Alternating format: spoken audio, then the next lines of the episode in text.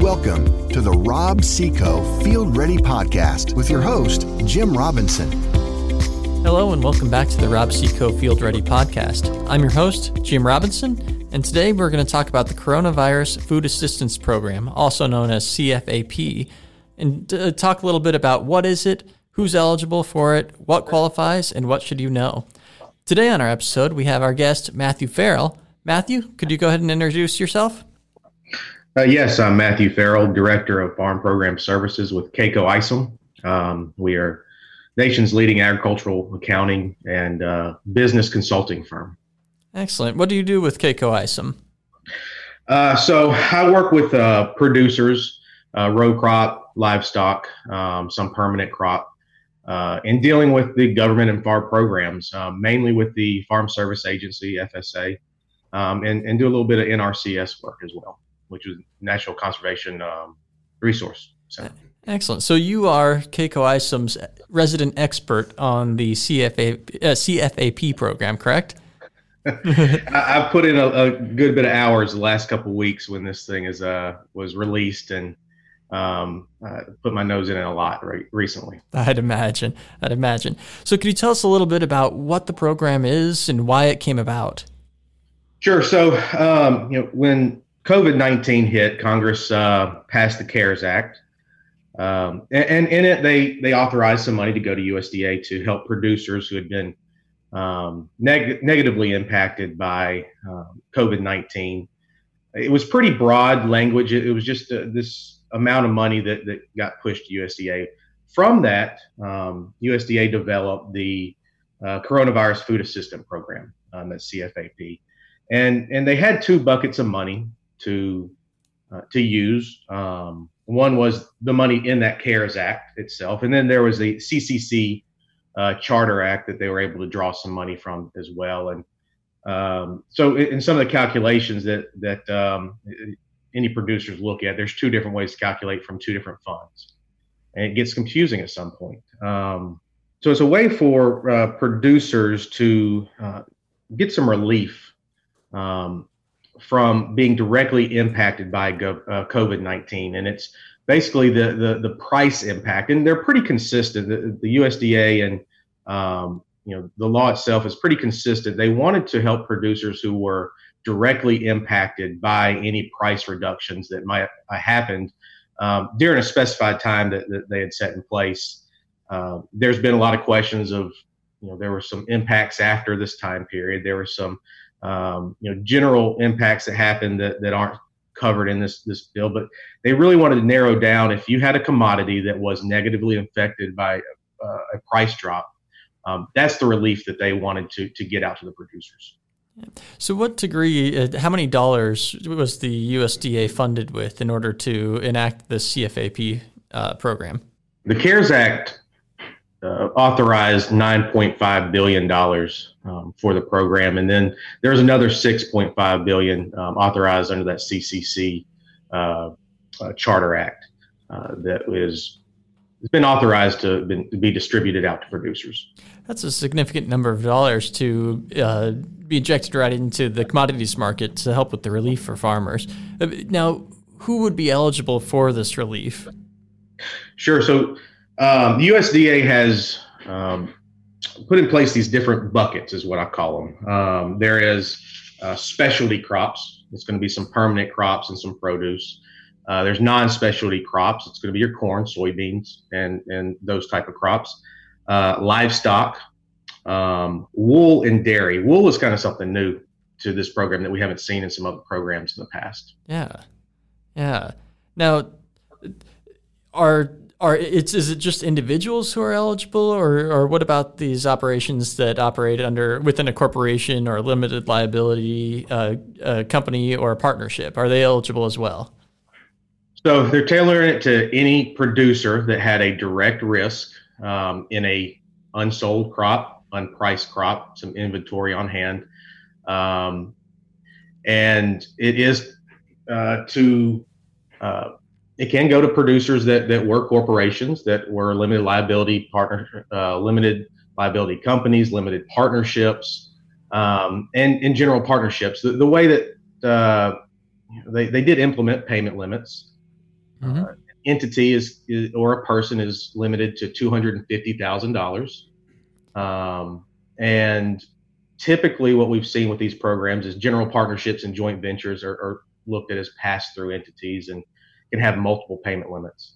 Mm-hmm. Um, based on the number of, of, partners inside of them or members inside of them. And, and generally, the, the, LLCs, corporations, limited partnerships have been one uh, payment limit. What What's interesting with this uh, um, CFAP program is that they have actually expanded LLCs and corps to, to receive multiple payment limits. Um, there's some rules that, uh, that you have to be active. The members have to be active. Mm-hmm. Uh, you have to be individuals embedded in the uh, uh that first level of LLC or corp. You cannot be an embedded entity, um, and, you can only have up to three extra payment limits. So we, we talked about the the two hundred and fifty thousand dollar limit.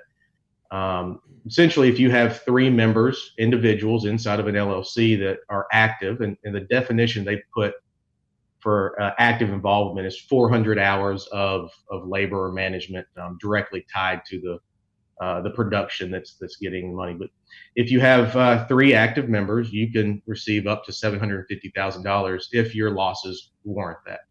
Absolutely. Now, now, what whatever you know, jumping ahead just a little bit, what what would constitute as those losses? You know, say we're looking at a non-specialty crop, so whether that's corn, soybeans, etc. Um, what what falls into that? Is that all of the bushels that are produced in the 2019 crop, or or how does that work? So first, yeah, you're right. They are looking at the 2019 crop because that's what uh, uh, was at risk during this time period. They're looking at the time period between January 9th, uh, 15th and um, April 15th. So that was the the dates are, are, have been some question. A lot of producers have asked about, hey, why are they putting these dates in place? What the USDA has said is that was the date that we um, started seeing a a reduction in prices due to the virus impact. Mm-hmm. Um, so any inventory, and we'll, we'll talk about specialty or uh, non-specialty crop here. Any inventory that was um, on hand during that time could be um, eligible for payment. The, the calculation um, would be 50% of your 2019 production or inventory on hand as of January 15th and uh, whichever one's the lesser. Uh, they're not going to pay the, uh, the, the higher of the two. Yep. Um, and and from that number, there's two different ways a producer would get paid, um, and it comes down to these two different buckets of money that they've they've uh, um, authorized.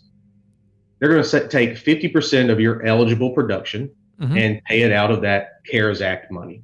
They're going to take 50% of your eligible production and pay it out of CCC Charter Act money. Um, you know, for example, you, you, you look at uh, corn, 50% of your, your bushels, eligible bushels, would be 32 cents a bushel, and that's from the CARES Act. And 50% would be 35 cents a bushel, and that's from that Charter Act. And, and so it's essentially an average of the two, but they have to track it separately um, the way that the, the rules are written. Absolutely. So, so if a the grower has on hand uh, these bushels on January 15th and then priced it within that time period between January 15th and April 15th, those bushels do qualify in that scenario? Uh, yes. Um, so they're, they're, looking at that January 15th date uh, for that inventory. Um, and, and, of course, comparing it to 50% of your total 2019 production. Uh, but anything during that time, at that point, that you had on hand that was eligible um, could be paid. If we start looking at livestock, uh, there are some other provisions that, that say if you've made some sales during that time, um, that you get paid differently than if you held inventory uh, past that April 15th date. Yeah. So you mentioned this a little bit earlier, but but just to kind of clarify a little bit, why is it that they are only paying for unpriced inventory during these periods? Know, why not count the inventory that sold in say December or January first? Uh, if you could revisit that a little bit. Sure, we've had a lot of producers that have been um, upset about that because what they're saying is it had to be at risk, unpriced, and anyone that had contracts during that time essentially they weren't affected by the coronavirus. They they really tried to tailor this program to say, are any producers that had a direct uh, loss in price during this time um, that were the most affected would which would receive the the payments. And um, there's a lot of producers that thought they were going to be able to get paid and and they may not receive anything. Basically they, they did a good job of um, contracting their grain and had some had some better prices than during this time. And um, we do expect some future programs to come out that could re- give some relief for uh, producers we don't know what it looks like um, we had the market facilitation program the last couple years that uh, was was able to get a good amount of money to some producers that really needed it. Uh, there could be some authorizations on that for a third year in a row. There could be some new um, programs that, that are announced. They could inject some more money into the CFAP program and mm-hmm. expand mm-hmm. the, the rules. It's uh, they're going to let this one play out, probably see how it, it goes. But some of the producers that are upset that maybe they aren't uh, as, as, well taken care of as some of the others that had the price risk. There, there's a good chance that there could be some uh, more funds that become available before the end of the year. Absolutely, that may help out those producers that maybe hold their grain until June, July, um, into those months, and uh, that way, not everything floods the market here in, oh, I guess back in April. Uh, yeah, yeah, absolutely. Yeah. So you'd mentioned a little bit on livestock, and there are some nuances to livestock. Not only is it just uh, you know, cattle, pigs, et cetera, but it also falls into dairy. Can you tell us just a little bit about how those programs work? Sure. So um, the livestock category, uh, and I, am going to keep dairy separate. So dairy has its own um, payment method, uh, but the livestock bucket, as, as I call it, has uh, eight different categories.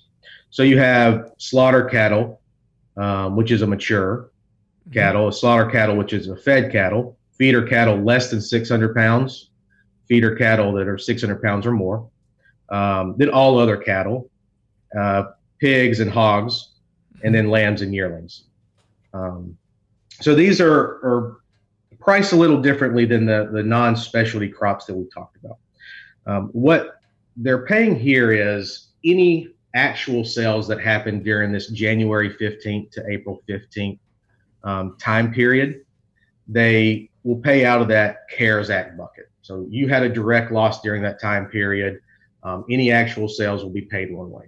Mm-hmm. Then there's this other uh, payment. It's anything that happened from April 16th to May 14th. Doesn't matter if you sold during this time the day that you had your highest inventory is the day that you want to choose to have your second payment calculation.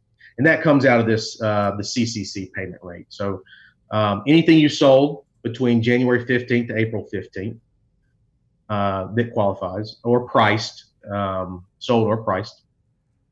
And then the day that you had your highest inventory between April 16th and May uh, 14th. Now, presumably, the the second half of that, the date that you had your highest inventory, is to help offset those scenarios wherein uh, maybe a processing plant wasn't able to take the additional inventory in, eh, or or something along those lines. Would that be a correct ex- assumption? Yes, the uh, the CARES Act authorized two different um, calculations. One was anything, any prices that had had dropped uh, during the time period specified, and they wanted to calculate some future loss. They understood that um, any holding expenses, uh, mm-hmm. holding inventory, holding um, you know grain, storage, whatever it may be, there's there's some extra expenses to that if you can't get your inventory to market. Mm-hmm. Um, and you know we, we saw a big issue with uh, processing plants not able able to take more capacity, so or shutting down to you know, limit their capacity. Uh, so yeah, absolutely, that's a way to calculate some type of future uh, loss and get it into the producer's hands um, where uh, maybe it's not perfect. Maybe you know there, there's some extra things but at least it gives some type of future calculation and gets some funds to the producers. That's excellent. That's good. So just a little bit about dairy if you could um, sure so dairy is interesting um, so there's a calculation for first quarter production um, that, that gets paid out of that CARES Act. And it's uh, $4.71 um, per, per weight. And then they have this first quarter production multiplied by 1014. So it's a, um, a, kind of a future calculation. It says, okay, you'd, you'd sell this. And, and so that also comes, uh, gets paid, but it comes out of that CCC payment rate. Um, you know, one thing, any, any dairy production um, or animals used for dairy production would not be counted in the uh, um, livestock payments. So the mm-hmm. dairy cattle would be uh, completely separate. Absolutely. Oh, good, good. So, if a if an operation or if a grower needs to apply for the CFAP, uh, what information do they require? What what form do they need to submit, and to whom should they submit it? The most producers that are familiar with uh, FSA have participated in um, programs in the past. Uh, they probably have most of the forms they're going to need at the FSA office, other than the application. Um, they're trying to streamline the process for any producers that have not participated in the past in any FSA programs. They, they want some basic information, your your information, contact information. Um, they, they need to know citizenship status. Uh, there are ways for foreign uh, producers to be eligible with some extra um, requirements. They need to know your taxpayer identification number, some basic information. Um, there are multiple forms. There's a membership information form, and I won't bore everybody by listing every single number here, but um, there is a uh, conservation compliance form. Uh, there is a uh, general, uh, it's called a farm operating plan. It's telling them what you're doing, how you're doing it, um, that, that needs to be submitted. And you can also submit some um, direct deposit forms. There, there's a list of forms that uh, pretty easily accessible online that uh, need to be um, submitted that most producers that are familiar with FSA already have in place. The, the application is the uh, 3114. Um, what's interesting about this application that they did this time is they put together a spreadsheet that will help producers uh, calculate losses. And um, now I'll, I'll, be honest, I haven't played around with the spreadsheet yet. I, I keep wanting to, but it's supposed to pre-populate this uh, this um, AD 3114 application, which could be a big benefit for producers to uh, see how much production is eligible, see what the mm-hmm. payment would be, and then have it flow right into the form. And that can be found on um, uh, USDA website uh, farmers.gov mm-hmm. and slash CFAP. Excellent. That makes it very easy. That, that's very helpful. That that pre-populating form, I think. Uh, now, FSA we've heard may require some additional documentation at later dates. Uh, can you explain what some of that documentation or or substantiation may be? Sure. Um, there is uh, essentially it's production uh, proof. It is uh, you do not have to provide your production proof the you know, when you submit your application or these other eligibility forms. You must have on hand documentation that substantiates uh, the production that you're claiming. Um, FSA can do spot checks. They listen. They will do spot checks on on a number of producers during this. Um, so some of the the, pro, the production records that uh, they may be looking for is copies or receipts of receipts, ledgers, um, income statements, deposit slips, vet records, register tapes, uh, truck scale tickets, um, production costs, those, those types of uh, items that you may ha- have um, available. You need to keep them on hand three years after this application process because at any time in the next three years, they could spot check and, and have you prove that you had that production on hand or the sales that, that you claim to have uh, collected the funds on. Mm-hmm. Excellent. Yeah, that's always good record keeping to keep that around as, as those audits do occasionally happen. So, right. so I think you know you, you, touched on this a little bit earlier, but you know, we see commodity prices today being extremely low relative to where they were a year ago at this time, uh, and you know, most specifically for the 2020 crop. What do you foresee uh, happening around the 2020 crop since we're continuing to see effects from the COVID 19 pandemic having a negative impact on those commodities? So, we'll, we'll talk about row crop farmers here, this uh, non specialty. Um, you know, they, they have the ability to participate in uh, the ARC PLC program, and, and most are, are familiar with that we saw a big shift when sign up happened um, last year to the PLC uh, program, which is a price loss coverage. It, it's a uh, it pays out when the price drops enough to go under a trigger price. Mm-hmm. We see some pretty big payments with that. Um, anyone that's enrolled in, in those programs, we expect PLC to, to pay out on a lot of commodities because of these low prices. Now, that doesn't help uh, anybody that is in ARC and uh, any livestock producers. Um, there is a lot of discussions in DC about some um, extra benefits that need to be pushed. We uh, every single USDA official that announced this program, the, the CARES Act and the uh, CFAP program, um, all said this is not meant to make producers whole. We know that this is not enough money to make producers whole, um, but we needed to get some money as quickly as possible into some hands. And this was the way they did it. And I'd say they, they did a relatively decent job of, of turning this around as, as quickly as possible. Um, you know, some of these programs take a long time to develop and, and roll out. Uh, and, and, we expect some hiccups along the way because it was done the way it is. But relatively speaking, it was done fast. There, um, I expect more funds to come. I think there is the expectation in Washington something else will be done mm-hmm. uh, to get uh, something for this 2020 crop as well. Uh, like I said earlier, if, if it's that a third year of MFP, if it's more money into the CARES Act for um, you know 2020 crop or a new program altogether, uh, we don't quite know. There, there's a lot of politics in play there, but um, I, would say it's pretty safe to say something will come out before the end of the year that helps get a 2020 relief for for producers. Absolutely, and hopefully, and with enough time so that producers can make plans around how they handle handle their grain, their inventories, et cetera. That um, they're not caught in a place where they're holding on to it, hoping for or expecting something similar to how CFAP is working this year, but uh, something they can make plans around.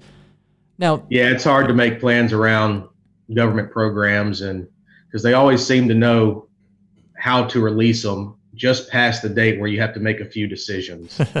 um, so I, I always tell producers, look, try your best not to plan around a government program because most of the time you'll be disappointed mm-hmm. because it's not going to be what you expect.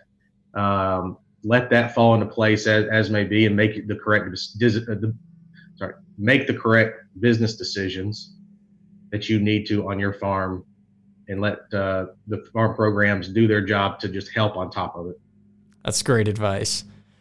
Now, if, if a grower wants to find out more information or needs help with this process, uh, where can they look for resources and who might they be able to work with in order to get help on, on the application and uh, making plans with CFAP?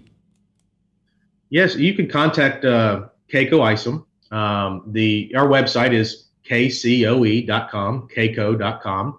Um, my contact information is, is on there. We have resources uh, about the entire CARES Act and uh, the CFAP program. Um, my team could, would be more willing to talk to you, help you, see what we need to do to, to get you signed up. Um, also, the, the government's put some decent information out there in the farmers.gov slash CFAP, um, especially when it comes to the forms that need to be filled out. There's a lot of explanation on there about those. Mm-hmm. Excellent. So, what we've talked about today is, is the coronavirus food assistance program, uh, the relief package to help offset, uh, but not make completely whole, uh, the impacts from the COVID 19 uh, pandemic on farmers, and particularly surrounding the commodities uh, and the reduction in commodity prices during this pandemic.